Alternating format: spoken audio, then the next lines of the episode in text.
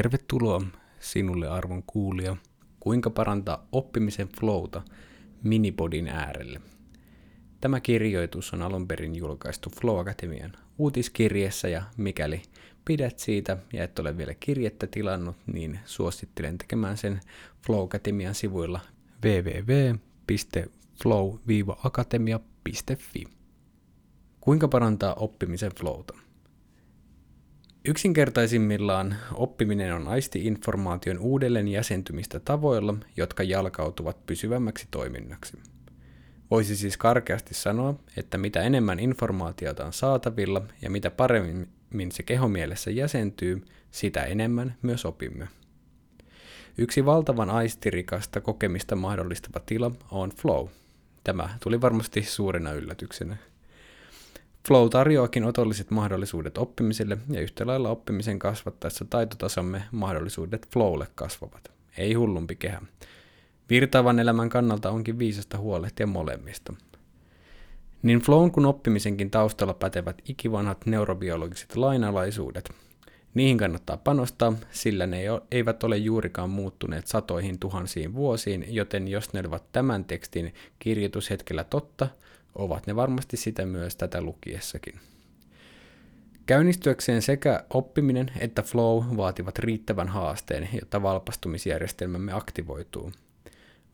Valpastumisen myötä keskittyminen voi kohdistua tehtävään ja alamme kokeilemaan erilaisia ratkaisutapoja. Keräämällä palautetta toiminnasta me pääsemme jatkuvasti paremmin perille siitä, mikä toimii ja mikä ei – ja jos kaikki menee kuten pitääkin, erilaisten kokeilujen jälkeen kerätyn palautteen perusta meillä on mahdollisesti muutama toimiva ratkaisu tai vähintäänkin kasa toimimattomia. Tämän palautteen jäsentyessä ja muuttaessa toimintaamme voimme puhua oppimisesta. Koko tätä prosessia kannattelee motivaatiomme määrä ja laatu.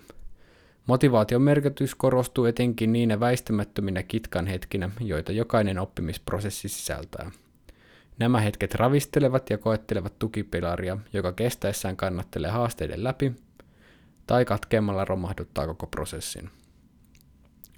Varsinainen oppimistilanne ja flow ovat molemmat aktiivista toimintaa. Kaikenlainen aktivaatio on kuitenkin kuluttavaa, joten voidakseen jatkoa myöhemmin siitä on seurattava palautuminen. Niin lihas, tieto kuin taitokin kasvavat levossa – Palautuminen on yhtä lailla merkityksellistä motivaation kannalta, sillä korkeammallakaan motivaatiolla ei virtaa voi loputtomiin nyhjästä tyhjästä. Tietenkään oppiminen ei aina voi tapahtua varsinaisessa flow-tilassa, sillä oppiessa tehtävän haaste lähtökohtaisesti ylittää olemassa olevan taitotasomme. Voimme kuitenkin tuoda virtaavuutta kaikkeen oppimisen huolehtimilla seuraavista flown kanssa yhteistä edellytyksistä. 1. Sovita haastetaso taitotasoasi.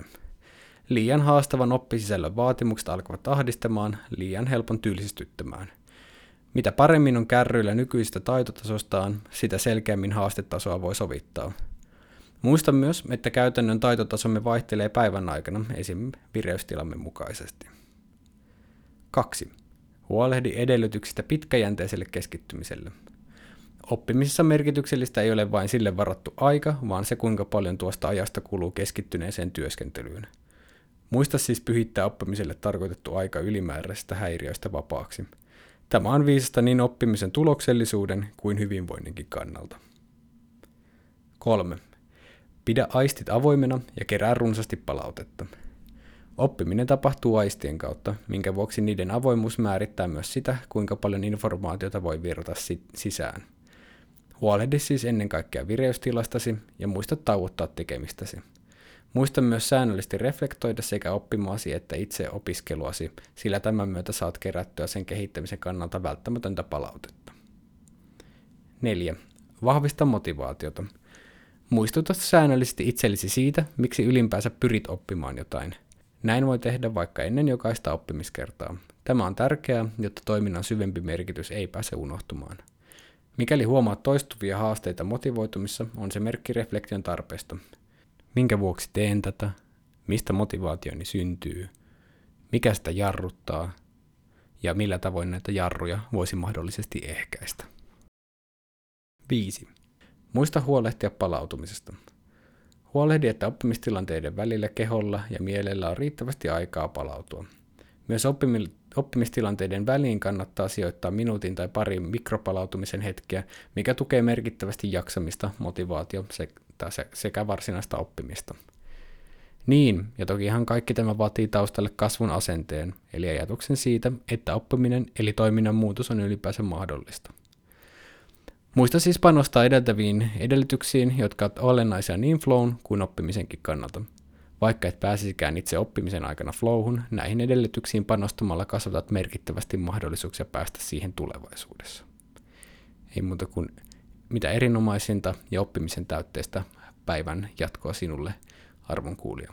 Kiitos.